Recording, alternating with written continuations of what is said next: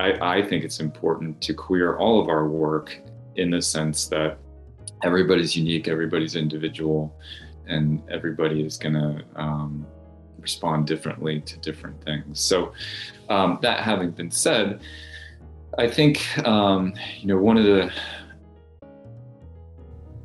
That was my guest on today's show, Thomas Cooke, who is a licensed professional counselor and also in the process of being a certified sex therapist through A A S E C T, which is the American Association of Sexuality Educators, Counselors, and Therapists. And that's a little bit about his approach of how he has an open door and open-minded um, approach to doing sex therapy. Today is part two of our interview, so stay tuned. We'll be right back after this break.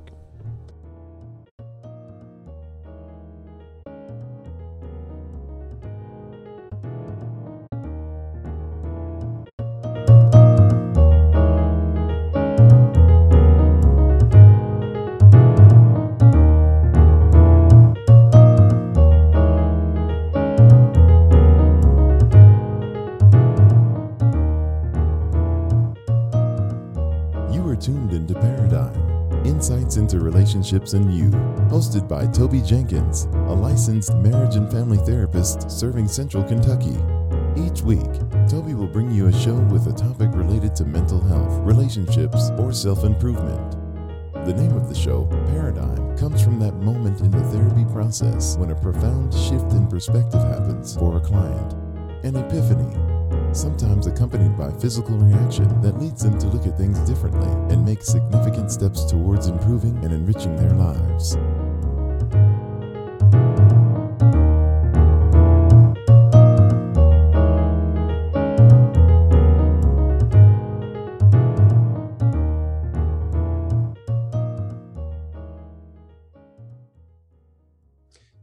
And we are back. You are listening to Paradigm, Insights into Relationships and You. I'm your host, Toby Jenkins. Today, we are talking sex therapy with Thomas Cooke. Uh, before the break, uh, we were talking about, you know, with being a being men in this field, or actually with Thomas in particular, he works with a lot of men. And one of the typical issues that uh, Thomas works with is uh, erectile dysfunction in men.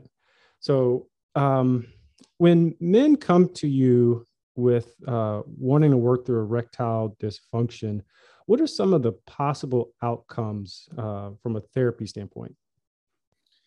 Yeah, uh, great question. And I think, you know, it's such a sensitive topic. Um, I, I imagine people struggle to, to get information uh, apart from, you know, doing Google searches and things of that nature.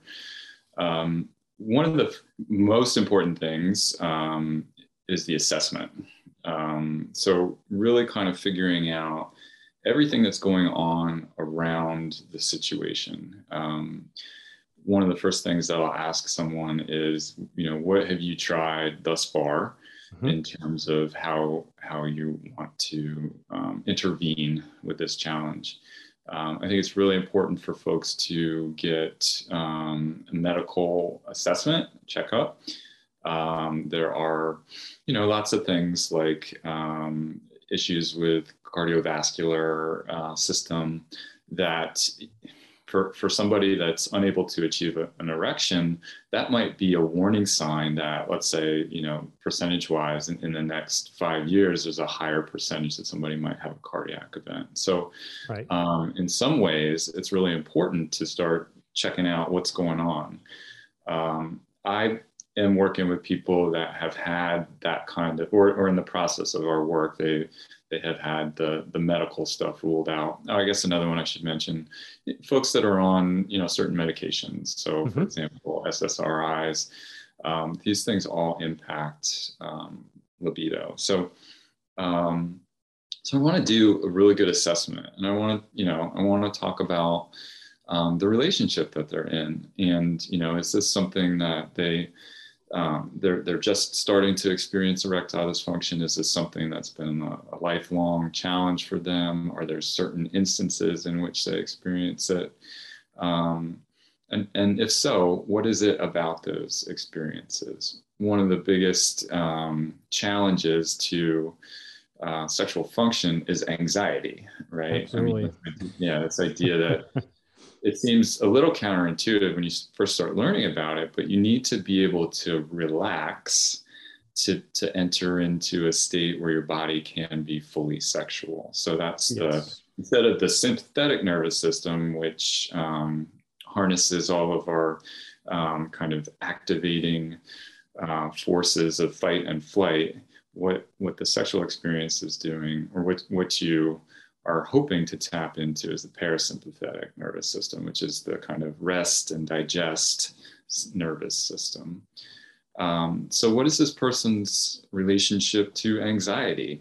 Mm-hmm. Um, have they had anxiety problems in the past? Um, and then, you know, relationally, what's going on? What's the dynamic? Is it in some way beneficial to not um, to not have an erection? Does that create some distance between you and your partner that is desired? Mm, that's a good I one. Your, I see your eyebrows go up. Our listeners can't, but I no, see that's your a, mm, mm-hmm. yeah. So is there is there some function? Is there some wisdom? Does your penis have some wisdom? Yes, it's kind of a funny way to talk about it. um, so you know there are lots of things going on, and you know, again, what, what is their idea about why it is important to relate sexually uh, with their partner in this way? Is this the only way that they feel like they can do it, uh, that they can have that kind of relationship sexually with their partner if they're not um, if they're not able to have intercourse, penis and vagina inter- intercourse? What's what does that mean about their relationship? Um, so. These are all kind of assessment questions. I know you're asking about outcome type questions. Mm-hmm. I think some of the outcomes might look like learning to um, be vulnerable with your partner, to enlist them in this process, in this process of talking about what's going on, about talking about the anxiety, about being non-judgmental in the moment. If someone does have an erection and then loses it, what's the plan there? Mm-hmm. Do we all run screaming out of the bedroom, or do we take a break and go, you know, watch a funny show um, and cuddle? What what are the responses that you have built into that? Um, I think when people can start to look at some of the relationship conflict that they have, that can have a lot of different outcomes. That might not be something that somebody's interested in doing. Um, however, I want to make sure that they are able to identify ways that they would be able to enter into that conflict. Um, mm-hmm. I want to help them gain the skills to feel like they have some self-efficacy around that, um, if that's one of the things that's going on. Um, and, you know, in the end, I think the outcome is just kind of listening to your own wisdom that your body has and learning to adjust to it and, and use, use the information that it's trying to give you, right? I mean, we want to be able to have our own internal compass. And I think, yeah. um, you know, it's not, people might walk in and say, I want to be able to have penis and vagina sex with my partner. And that's their goal. And that's great. And there might be a lot of stuff, you know, there might be a path that kind of winds off way to the side to be able to get to that place. Right. Right. You know, um, so I'm, I'm fortunate enough to be in a fraternity and, um, have a lot of older men in my fraternity. And, um, this has happened more than, I mean, well, I put it this way, this discussion around, uh, erectile dysfunction has come up, I would say, a handful of times, anytime a certain group over a certain age of these men get together. And so it's led me to believe that, yeah, this is a bigger deal in that there's a lot of embarrassment in terms of talking about it. And so you mentioned a lot of uh, ta- uh, working with uh, erectile dysfunction in the context of a couple. Do you Right. work with men individually um, with E D? Because the other the other theme, just from my experience with these older men, is that they are saying it, they're not saying it, but they're saying, I am not the man I used to be um, because I cannot achieve or have an erection when I want to. Yeah. Well, you know, thank, thank goodness that they're not the man that they used to be for other reasons. Right. Right. I, mm-hmm. I don't want to be the twenty year old version of myself. Yeah. Um, or maybe not even the thirty year old version of myself. Um, there, there is a lot to this idea or this transition, and I'll, I'll call it a, a cognitive reframe. So thinking about things differently in terms of it, it might take a little bit more as men age to um, turn them on. Mm-hmm. And, you know, put yourself in the position of a partner, whether that's, you know, in, in a, a, a gay adult male relationship or a heterosexual adult male relationship with a woman. Um, if you looking at your partner and they're walking around and able to have sex all the time, is it really about their attraction to you, or are they just kind of like a walking ready for sex person?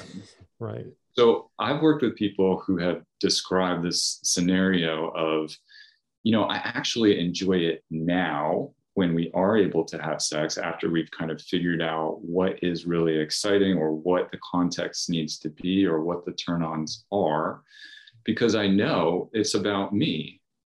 I know it's it's what we've done to create that, as opposed to Um, maybe when my partner was younger and, you know, the testosterone or whatever it was, um, just allowed them to perform whenever. So it becomes less simple. Mm-hmm. And yet I think it can also be appreciated more. Yeah. Yeah. Real good point. Um, that appreciation part is, um, I think, uh, in terms of like how we look at, at sex and sexuality, Uh, you know, linking appreciation with sexual behavior and expression and pleasure, I think, is a huge connection. Um, because, you know, I don't think as, you know, one of the reasons we both got in this work is to work with men. And uh, going back to uh, why is this important, and fishing through, or, you know, from our perspective, listening through a lot of that socializing um, that we get about sex and sexuality. And in a lot of cases, when I've worked with men, actually, now that I think about it, it's it's so loaded. But, you know, being able to strip away some of those uh, attachments we've gained over time from some of the unhealthy ways that we're, we're socialized um, are really, really helpful when we start talking about expressing ourselves in, in a sexual way with a partner. And it, it can help unlock some of this, some of this stuff. Yeah, I'll, I'll add, add to kind of the scenario that we're talking about. Um, it can get even more challenging in terms of, um, let's say there is a little bit more that needs to happen. Let's say I'm, I'm aging and, and I don't quite have the same levels of testosterone, or I have some cardiovascular issues and it takes more. How do I ask for those things? Am I okay asserting that, oh, you know, actually, I'm not just ready to go. It's going to take a little bit more for me. Mm-hmm. Um, how do I, as a man, um, say I need that, A, and I'm not just ready to go, or B, receive that from someone else? What is that like when there's, you know, I'm I'm the center of attention in that way? So it brings up so much stuff, um, and really, I think. That's why I think about the aging process for men is really fantastic, because it gets it, it brings out some of those nuances that we like to, as a culture, say aren't necessarily there. Men are simple, men are easy. I don't I don't really buy that.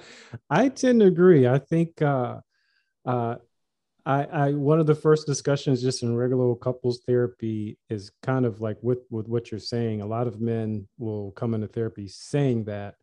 Um, But um, learning how to help men um, identify those emotions, identify those needs, uh, really be vulnerable. Then a lot of men figure out, oh, I'm not as simple as I think I am, and my needs are way more complex. Um, and thank goodness for that. Absolutely. Well, we're up against another break. Uh, today, my guest is Thomas Cooke, and we're talking about sex therapy. Um, you're listening to Paradigm, Insights into Relationships and You. Right back after this break.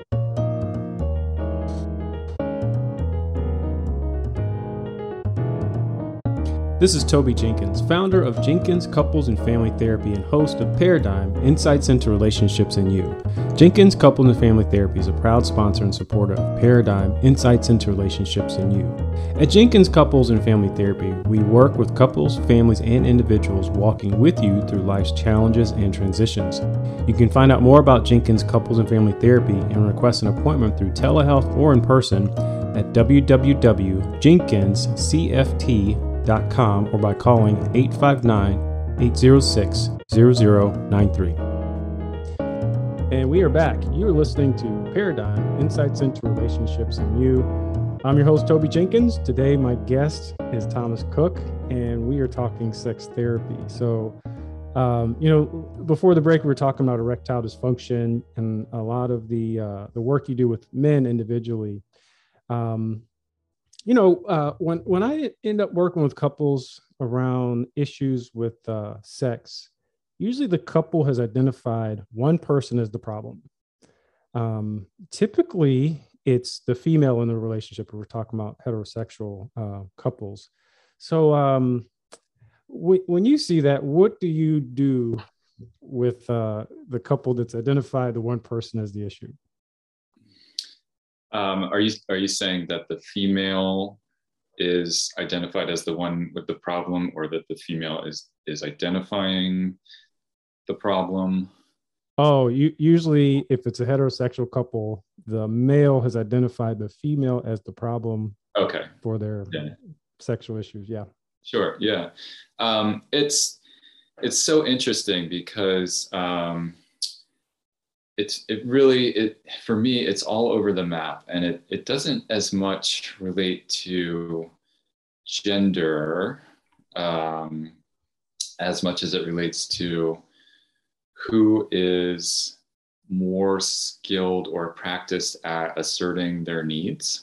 Mm-hmm. Um, and I think, you know, if you look at kind of one of the most common reasons why couples might come in for something that they label as sex therapy, it's this issue of dis- desire discrepancy. So, um, you know, you could talk about frequency of sex or or the quality of sex, um, the type of sex that people are having. And one person desires it more than the other. Mm-hmm. And therefore, how do you talk about that? It, who, who's the one with the problem, right? Is it the person that wants it more, or is it the person that wants it less? Um, and is it is it helpful to to say one person is the problem in this? Because, I mean... And I think, you know, this is something that probably a lot of our listeners are aware of. It's it's normal to have, have sex once once a month, right? It's normal to have sex twice a day. Um, and everything else in between is, you know, like normal, and stuff on the, on the ends is normal too. And um, so how do you negotiate that? How is that something that you're able to talk about when you're not exactly in sync with how much you want or what type of sex that you want? Um, so I don't know that I can point to any specific idea that, you know, it's it's usually this type of person making the complaint. I do think that the culture of um, silence around mm. sex um, will cause some people to be less um, descriptive about what their what their wants and needs are. Uh, there's a you know there's a fantastic new book out, or at least I'm hearing that it's fantastic. I haven't gotten to it yet. I really want to, um, and I'm blanking on the author, but I, I think the title is "The Right to Sex." Mm. And um, you know, when I think about that, I think of clearly like the gendered ideas about um, our Are men, are women um, feeling like they have the right to sex? And, you know, something that I experience, and I come from a very privileged um, perspective. I'm, I'm a white male in this world. So, you know, people line up and, and approach me in a certain way. Mm-hmm. Um, I'm I'm not aware of a lot of things that are going on around me. You know, I have these kind of socialized blind spots around me. But one of the things that I'm aware of is that the world's kind of set up to sexually turn me on. Mm-hmm. That's not always for my benefit. Mm-hmm. Um, that might be to sell me a hamburger, yep. you know. Um, Parties. I might right. be thinking of a specific commercial. Yeah. Mm-hmm. So, um, you know, there, there is that reality, and, and therefore part of my experience is becoming pretty, um, familiar with pleasure. Right. Mm-hmm. Or at least the idea that I should be. Um, and I think, you know, another kind of socialization that women receive is that that's not okay for them. They're right. very much lab- labeled in a different way if if they are observed to enjoy pleasure. Well, first of all, pleasure as a, as a um, word is not a part of any American um, sex education right now, mm-hmm. or at least like yeah. within the last, you know, two years ago, it, it, it wasn't. I'm not sure if so there true. Are no. um, yeah, you're right. new gains in that, but. Um, you know, so we're not talking about it with kids. We're we're talking about the quote medical aspects of it. Mm-hmm. Um, we're instilling fear, and part of you know one of these kind of not so healthy um, norms of masculinity is to be a very sexual person, right? That that means that you're you're working, you're you're. Your plumbing is working, and you're you're red-blooded, and um, you know we kind of have this idea about it's accepted in men, in fact, maybe even encouraged in men to have lots of sexual partners. Yes, for um, sure. Yeah, yeah. And the opposite is true, I would say, of women, and and that's um, that has some some pretty specific consequences. I'm not sure that men and women are actually all that different in their behavior when you get down to looking at it. Um, however, it might, you know, one of the possible outcomes is men might present themselves in this kind of bragging way about having mm-hmm. more sexual conquests, quote, than, than they do. And women might say, no, I'm, that's not a part of what I do. And it kind of goes underground in terms of their behavior. So oh, yeah, um, I, I'm a, I'm a huge fan of this, you know, the theory of, of sex similarities as opposed to sex differences. And I think when it comes down to it, it's really any kind of difference that we look at in terms of gender is mostly about learned behavior and how people mm-hmm. perform. And, you know, when you can design research uh, that cuts through that, or people aren't saying the things that they think they're supposed to say, it turns out that everybody is fairly similar in, in how they behave. I tend to agree. And uh, one of the more informative books I've read about uh, about that topic in the last couple of years, um, Sex at Dawn by Christopher Ryan. Um, and kind of the, the backdrop of that book is uh, taking a look at a lot of anthropological studies, but without the moral lens. And that tells you, and you find some of these similarities. And actually, one of the things that stuck out to me from from looking at that research was that um, uh, females are cap- way cap- or capable of way more pleasure than, than males. Um, and this has been found in, you know, far-flung studies from across the world, um, in some other, other studies. And um, I think bonobo uh, monkeys is one of the studies that were, that were done, who from a sexual behavior standpoint, we have a lot of similar similarities with.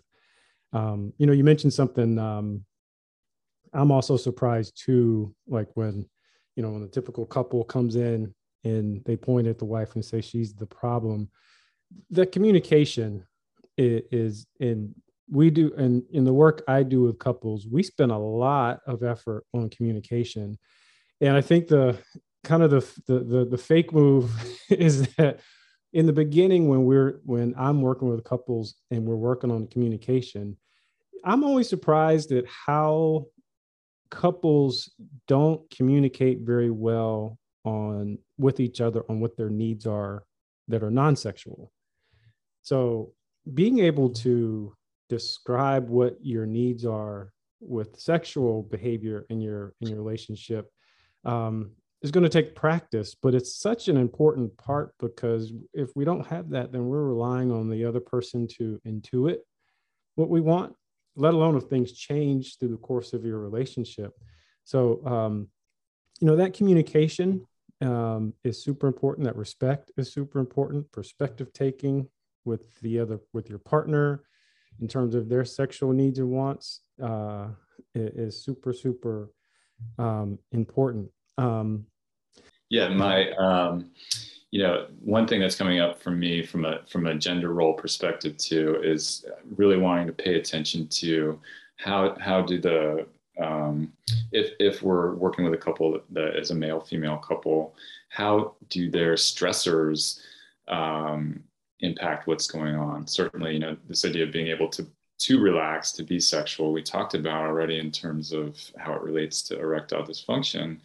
Um, if one of the partner partners is, you know, tasked with taking care of the kids all day long, and, mm-hmm. you know, that's, that is something that is a high level of stress, you know, for a long period. It's kind of a chronic level of stress, right? Even in a in a healthy parenting scenario, it's it's something that you need to pay attention to, and you, it's it's not easy to just uh, flip the switch and be present. And so, if somebody's kind of been off and been at work and been interacting with adults all day long and is kind of doing fun, exciting stuff, and and Uh, feeling powerful because they're making money, and they come back and they're ready to be sexual, that makes sense, right? You're living this kind of fancy erotic life. Um, so I think the the domestic piece um, is something that needs to be paid attention to, whether or not that's a fe- female or a male taking care of that. I think it impacts people in the same way. So that was something that came up for me as you're talking about it. Oh yeah, that that is so true, and I see that quite a bit. Um, you know, I stayed at home with our kids, and so I have a, I have a different lens when it comes to that, but I see that all the time. And so, um, it, it's amazing the things not related to sex that can really provide some support for sex, for your sex life. That's one of the big ones. Like, hey, uh, whoever's been at work all day, do bath time. Um, yeah, I mean, that's, uh, just as an example. So, Um, so uh, we're up against another commercial break. Uh, today, my guest is Thomas Cooke, and we're talking about sex and sex therapy. You're listening to Paradigm, Insights into Relationships and You. We'll be right back after this break.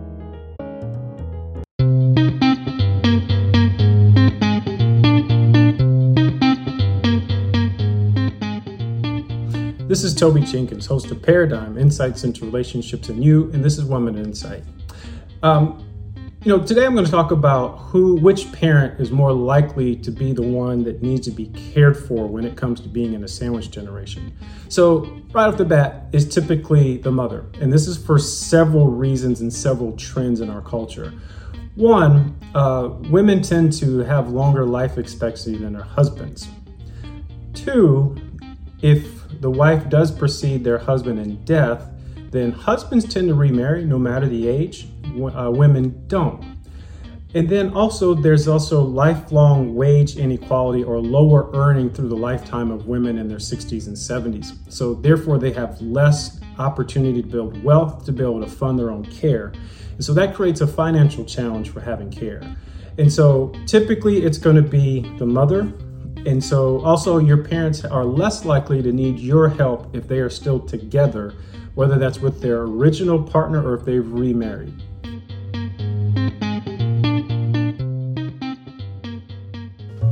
This is Toby Jenkins, host of Paradigm, Insights into Relationships and You. One of the biggest stressors that we encounter is money. Money issues strain our family life, create stress in our relationships, and can provoke serious anxiety and depression, and many don't know where to turn to get relief. That's where The Darius Norman Show comes in. The Darius Norman Show airs daily on W T T A F M one oh one point two from one to two p.m. Darius Norman is a certified credit and financial counselor and author of Rewriting Financial Rules. It's his objective to empower others with educational tools and services to assist them in taking control of their financial and credit issues.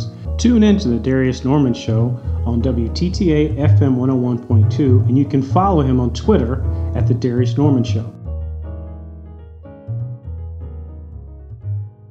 And we are back. You are listening to Paradigm, Insights into Relationships and You. I'm your host, Toby Jenkins, and today my guest is Thomas Cooke.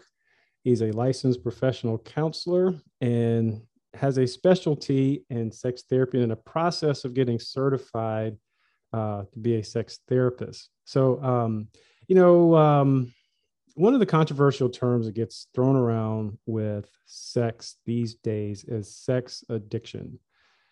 Um, so I have a position on it, but I'm kind of curious, what is your position on sex addiction, especially in a context with working with either individual couples uh, with sex and doing sex therapy? Yeah, I, this is the question, right? This is the the big controversy. Um, actually, it's it's really only, it's it's not a controversy at all in the, uh, like in the world of AASECT, for example, or or sexuality professionals. There's really not much um, consideration that that we could call it addiction. That being mm-hmm. said, Um, I do see a lot of folks or people are getting in touch with me initially, and they've already self-diagnosed. Um, you know, I'm pretty sure I looked this up. This sounds like what it is to me. I I saw this website. Um, you know, I'm I'm convinced that this is what it is. So um, I do my best to, as with anything else, meet meet people where they are. Um, I want to know how they came in contact with that label, um, who who introduced that to them, how it was received, if they've shared it by anyone else, if they've shared it with anyone else. All of these things I think are really important. My my academic brain and my clinician brain um, are kind of thinking it does matter what you call it, because mm-hmm. it's about, you know, the causes, right? And there can be lots of different causes for what I would call, you know, what the AASECT world calls out of control sexual behavior. But actually what I prefer to call it is just problematic sexual behavior. Um, you know, that it can be, well, we can get into that a little bit later.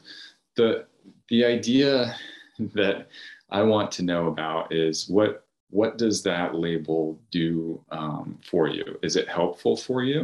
Does it inform what kind of changes that you want to make? Um, does it give you some direction there? And what is it like when you when you start some of those interventions?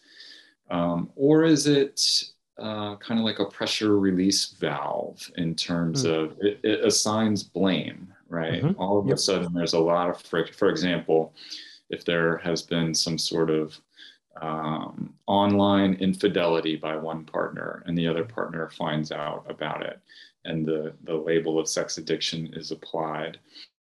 Does that make it just about one partner now? Mm-hmm. And does that help everybody kind of avoid whatever the dynamics are that might have been problematic, where, um, you know, one partner was maybe attempting to address those and, you know, met some met with some conflict and and kind of withdrew or avoided that conflict and decided to take care of themselves um, individually in that way, or kind of split off that erotic part of them. Um, this this kind of saves um, saves that couple from having to have that discussion. So it's really just um, this is a this is a label. This is a deficiency, or at least a predisposition that somebody has. Um, And I think, you know, I, I won't underestimate the influence of um, people, you know, c- celebrities or sports figures that that identify themselves in this way also. And and kind of the experience of saying, well, you know, this person, this person has it too. And they're they're really admired in a lot of ways. And, and look at that. Um, and so in, in that way, I think it actually doesn't have as much stigma. And, you know, in some maybe unhealthy ways, I think um, men can kind of embrace this. I'm such a man that this is the experience that I have. So then if, it, so then what would it mean for women that are sex addicts?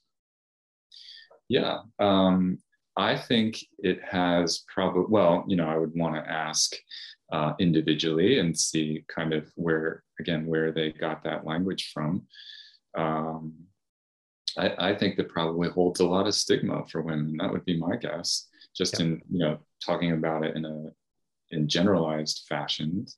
Yep. Um, so, you know, we were, well, yeah, that's, Yeah, I, I think we're we're on the same page with that. Um, I, I I don't like the term, and so I, I actually think it's even more dangerous, especially when you're working with a couple and one partner has diagnosed the other one with that. And kind of like you, um, you know, what what function does this label serve in your relationship?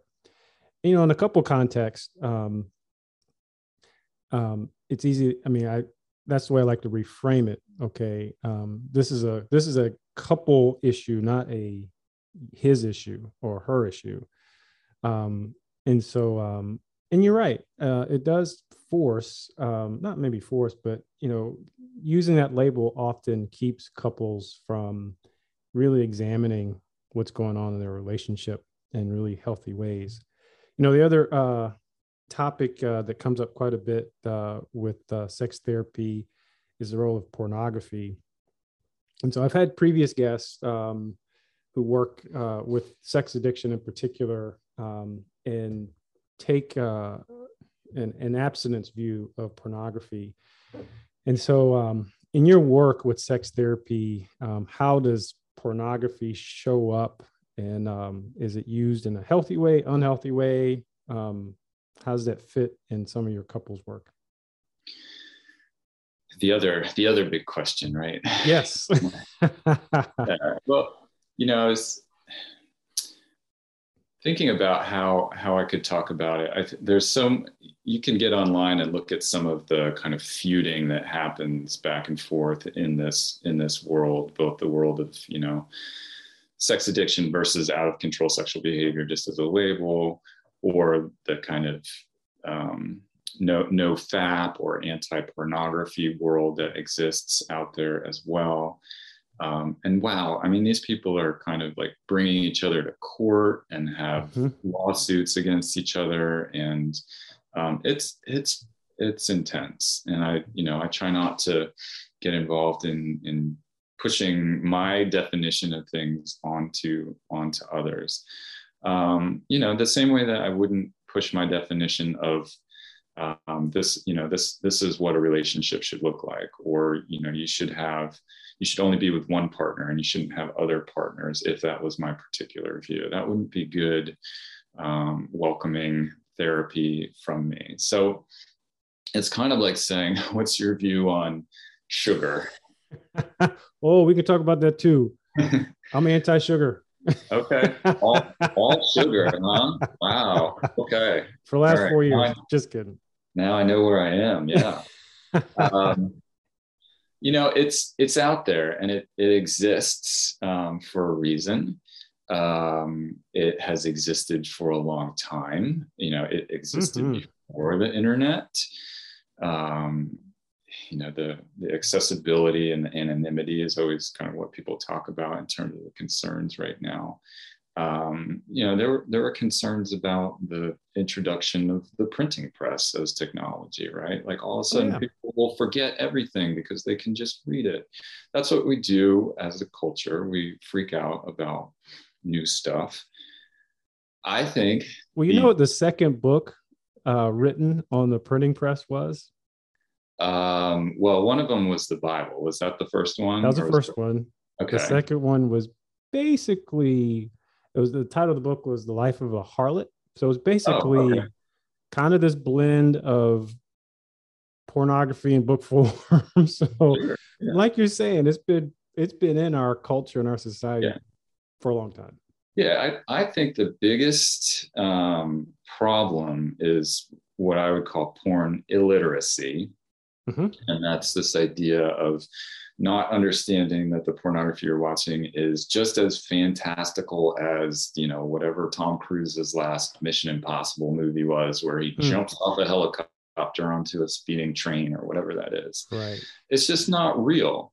There is a, a series of negotiation that has been in place for months before a particular Uh, scene happens, right? And there's um, negotiation of consent, um, mm-hmm. even to even in terms of what is this going to look like? Is this going to look like we've negotiated consent, or have we not? Um, and I think people miss out on that. Um, People don't understand that. And we don't, you know, we don't have that same expectation. We start streaming the movie about, well, is this really real? It's for entertainment. And right. um, so I think it can be used for entertainment. It can be a place where people find out what turns them on. There is an ethical way to consume pornography. It includes, you know, paying for your porn. That's one thing that's kind of a revolutionary idea. And it includes doing some research about the production companies. Um, so, you know, there are some some aspects to it. It's not just, you know, it's not just a horrible idea that people as sex workers can make a living and be empowered and create a lifestyle. I mean, that's, that's not horrible. That's what we, um, you know, that's what we promote, is that people do things that they're excited about and they're good at, good at. Yeah. Um, if it's occurring in secrecy, if it's constantly of your mind, Um, if it's something that you're you're thinking, this is how people really have sex, and so this is how I should have sex, and you're not talking about that with your partner, but you're attempting to bring that kind of dynamic into your relationship, it's problematic. So I could I could go on and on and on and on and on and on and on, and on, and on about it. I think no, the I, last yeah the last thing I'll say, there are a lot of um, Uh, references to like brain imaging and things mm-hmm. of that nature. And it's interesting that like as a counselor, I think pretty much we don't really understand neuroscience. We, we have to depend upon neuroscientists too. But all of a sudden in this realm, when you see a brain light up in the same way that it lights up, let's say as an alcoholic's brain lights up, all mm-hmm. of a sudden we're ready to say, see, the neuroscience says, you know, right. And the brain lights up that way when you see a, a, a pretty sunset, right? Or you get a mm-hmm. hug from your kid, you know, after soccer practice or whatever it is. Like the brain, the brain lights up. It sure does. So uh, I'll say, uh, consume all of that with, um, you know, some some some filter or some skepticism. I, I think it'll be interesting to see how it plays out over time. I'm, I'm not, I'm sure that there's a reason why sex addiction has not been, clu- been included in the D S M True. Quite yet. Mm-hmm. And that's, that's to me because there's not scientific data for it. So yeah. Good Phew, point. Let me, let me step down off my soapbox. That was a good soapbox. I think we, uh, I think we see it very similarly in, um, the, I think, uh, yeah, uh, I would just, I, I would be repeating the same stuff you said, but the kind of the big thing that I often bring up is, um, I, I when I'm working with couples in particular, um, this should not be a secret. Um, so yeah. if you're keeping this from your partner, that's something that needs to be discussed, talked about, brought out into the open. So, and I'll, um, we'll, I'll, I'll wrap it up with, um, kind of a, a mantra in this, in the kind of sex therapy or sex education world. And that's, you know, if, if you're trying to go to war with your sexuality, you're going to lose. Right. And so it's, it's not about stamping it down and, and trying to get away from it as much as it is, what does this have to teach me about who I am and how I, and how I'm um, brought to life in the world, I guess is one way I'll say that. Absolutely. We're up against another commercial break. Uh, we're talking sex and sex therapy. Uh, my guest today is Thomas Cooke. He's an L P C uh, practicing out of Charlottesville, Virginia. Uh, we'll be right back after this break. You've got mail. You've got mail. All right. So today's Listen to Mail is not quite a direct question, but actually something I've been asked multiple times, which is essentially due to COVID, a lot of therapy uh, is taking place uh, virtually. And so from your perspective, if a potential client had the option of doing therapy with you, Tom, in person or virtually, which would you advise um, and which uh, and what are the benefits of both? There are so many benefits to either. Um, one of the things that the last couple of years has taught me is that it is very possible to do effective telehealth. I think the research is showing that it's just as effective as in person. Um, I know I have a comfort level of meeting people in person and kind of you know, I used to talk about in terms of like feeling the energy of the room, things of that nature. I also understand that not everybody has access to direct, you know, transportation to see who they want to see. And when you start to get into kind of really specific things that you want to have in a counselor, including, you know, maybe their identity or the the experience that they have, um, or their their cost or things of that nature, that sometimes the only way to access them is through telehealth, unless you can, you know, travel for four hours of your day, which most people can't.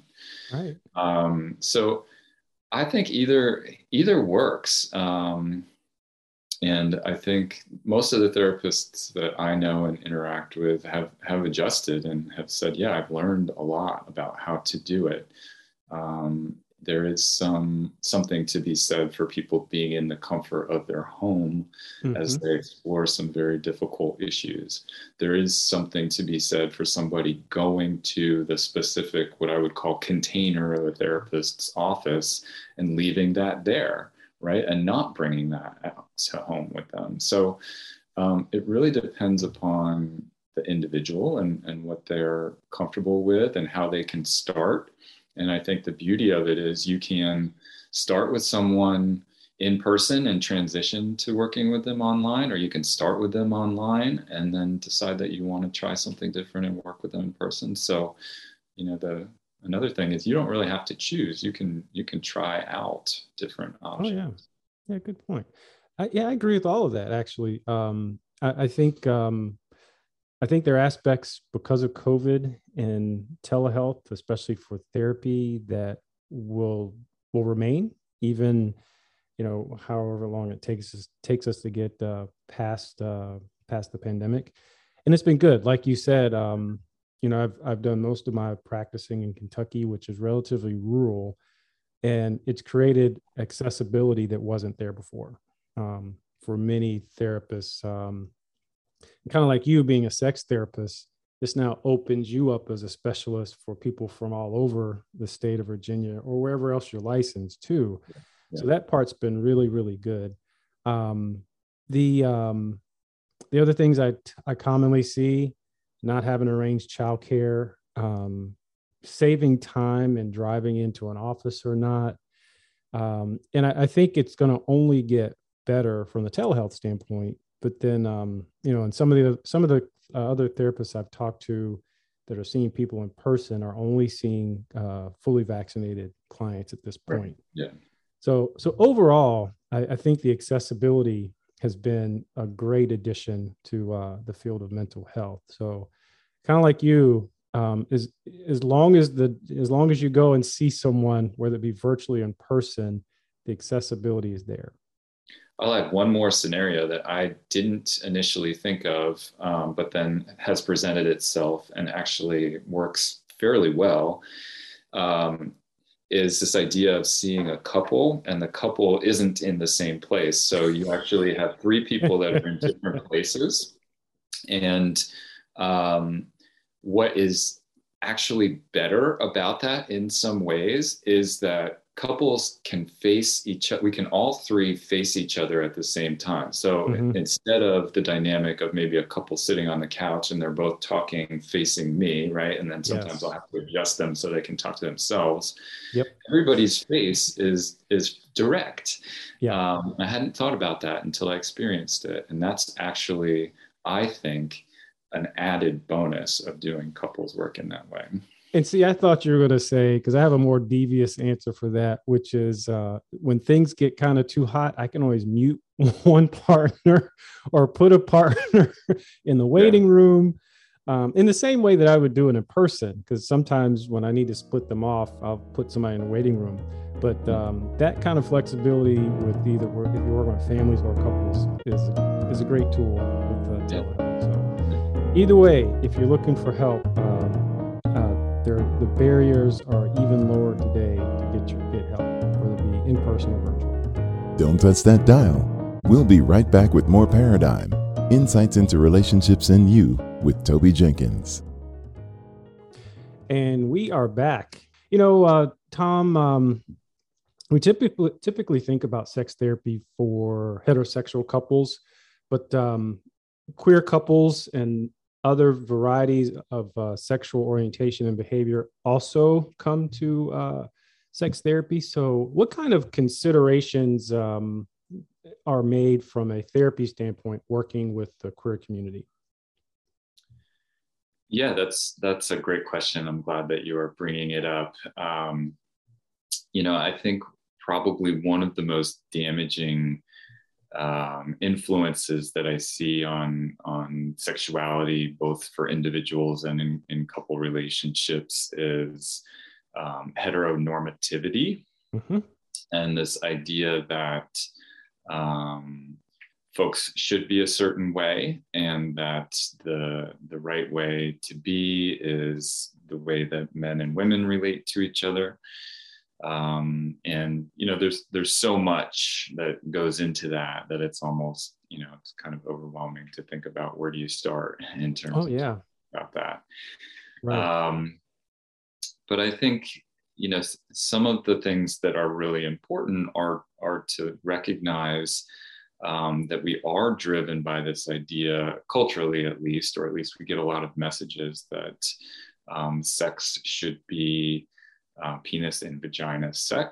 It mm-hmm. should be um, it, it should be intercourse, um, and that's and that's what um, proper sex is. Um, and one of the things that I love about the research that's occurring right now. Uh, in in queer communities, and I think we talked about this um, already, or, or maybe offline we talked about this, but you know, this idea that there isn't historically a lot of research about queer folks and yeah. um, sex research about queer folks, um, but some of the new research that is coming out is talking about things like there are lots of different ways to have satisfying sex that don't mm-hmm. include intercourse. Uh, for example, if you look at gay male couples, um, it's a very low percentage of the time where it actually includes intercourse, where people are talking about we've had good sex. Right. It oftentimes yeah. just looks looks different than mm-hmm. the way that uh, people might consider the sex that they're supposed to have. Right. You know, I've I uh, often bring up that um, I agree with you totally. There's not enough research, but. Um, Uh, heterosexual couples have a lot that can be learned from the sexual behavior of queer queer uh, couples um, because it is it does expand uh, the definition of what sex is, and actually gives a lot of options um, when, for whatever reason, uh, the traditional way we think about intercourse um, is not possible for whatever reason, whether it be uh, erectile dysfunction or Uh, any type of uh, physical or or other kind of um, impediment to how we think about sex. There are a lot of a lot of different ways to uh, have a have a pleasurable, intimate time with a with a partner. Um, so you know the other thing that um, that um, you know we we have the the definition of uh, this is a dangerous term, but um, historically, when we've thought about queer sexuality, it's had a, a deviant label attached to it. Um, and there's far more acceptance around, because, um, you know, historically, we've demonized. Um, and because of all those reasons, a lot of uh, queer people come to therapy with that, with all of that at play. And so, um, I guess maybe from a uh, queer perspective, um, if you are a queer couple or individual looking for sex therapy, what are some of the things, um, if you're looking for a therapist, uh, that you should look for?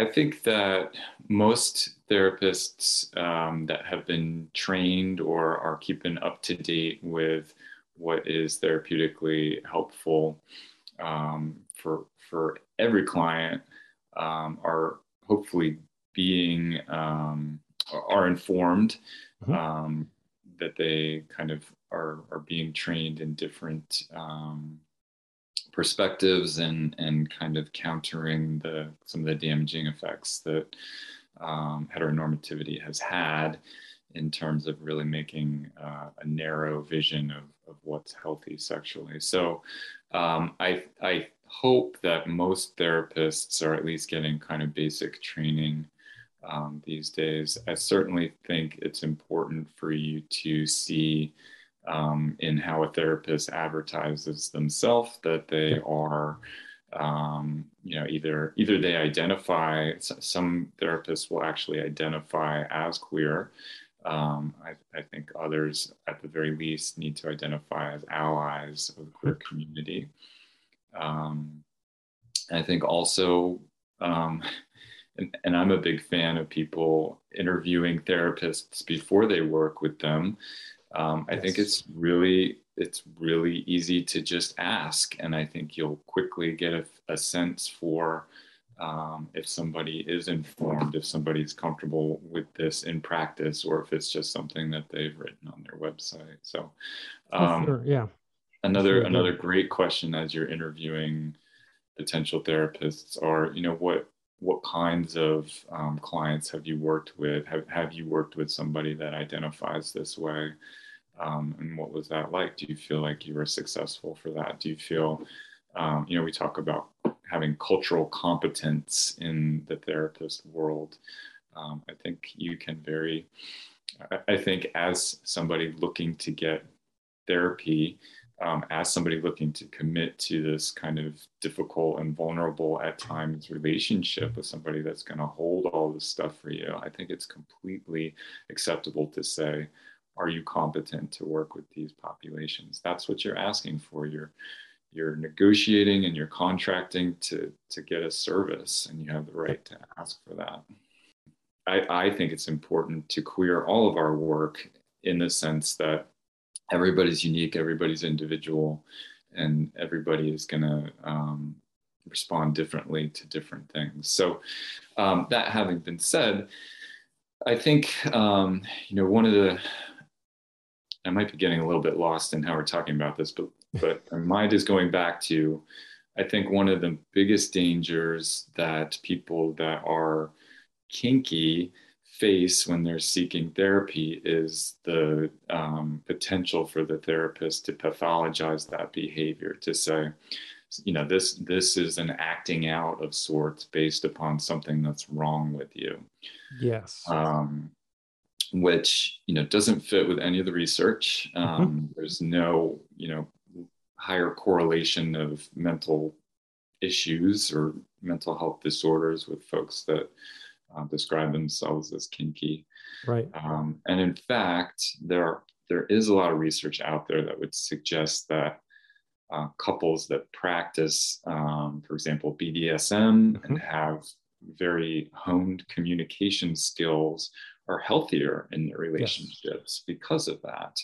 Mm-hmm. Um, so, you know, I guess to just talk about rules, I think the, the rules are always ask. Yeah. always, always ask what's going on. Um, mm-hmm.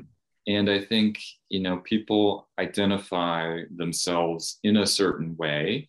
Um, and my idea about what that looks like is not always necessarily exactly what their idea is. It's it's the same thing as when somebody says, I'm asking somebody, well, how are you feeling?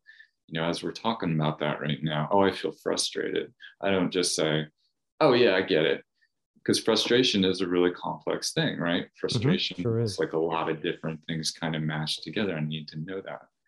In the same way that I need to know, what is it like for you to identify as queer or to be a trans woman or a trans man mm-hmm. or a gay man? Or, you know, these are not universal experiences. These are all unique.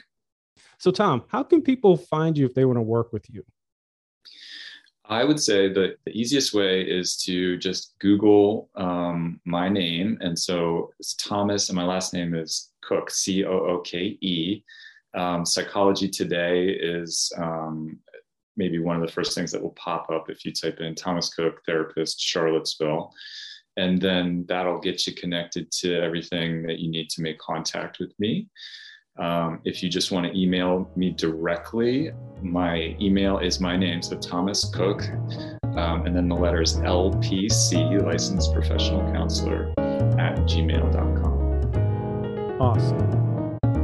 Thomas, it's been a pleasure having you on today. And uh, I often say uh, if we've helped one person today, then our time has been well worth it. But I have a feeling we've helped a lot of people connect some dots in ways that they can improve their relationship. So you've been listening to Paradigm, Insights into Relationships and You. We'll see you next week.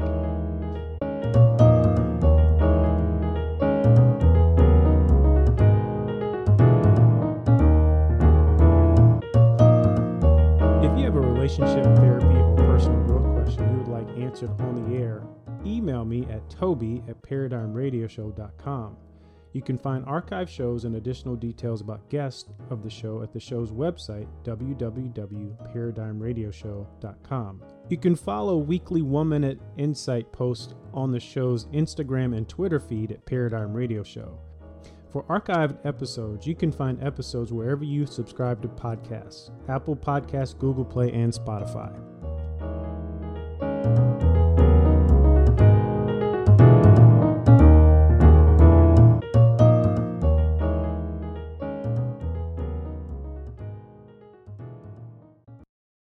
Paradigm, Insights into Relationships and You is brought to you by Jenkins Professional Services and Hype Media Global. Thank you for tuning into Paradigm, Insights into Relationships and You with Toby Jenkins. Join us again.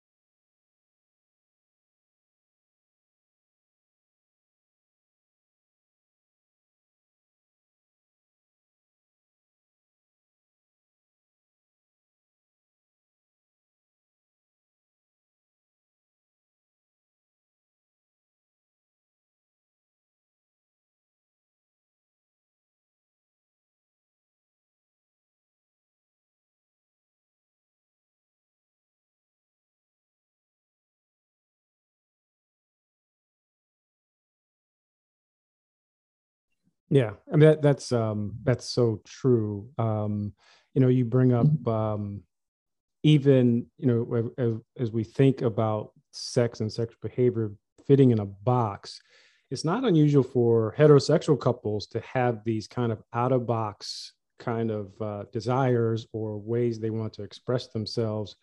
Um, and so there's a lot to learn from the kink community. Kind of going back to what you said earlier, I think... Um, I think the comment was, uh, what is normal? And we're free to define what normal is. And, you know, I'll, I'll add to that too, that um, um, there has to be a tremendous amount of communication and a lot of trust, um, especially being that vulnerable with, uh, with a partner, whether it's something that's, uh, you know, fantasy related in a heterosexual couple or in the kink community. But, um, you know, the, the, The, what to look for, I think uh, you you summed it up really well, and uh, that's that's the important part of like screening a potential therapist to make sure that uh, that their knowledge is up to date with what you need to get, uh, with what you want to get out of, out of therapy, and that um, you can work with them. So um, well, we're up it's against your money. Commer- yeah, sure is. It's sure in your time. I hear I hear that from clients all the time. Like, uh, I, I know you're tired of hearing. I'm like, no, like this is what we're here for. So, um, yeah. But we're up against a commercial break. Um, you're listening to Paradigm, Insights into Relationships and You, and we're talking sex therapy today with uh, Thomas Cooke. We'll be right back after this break.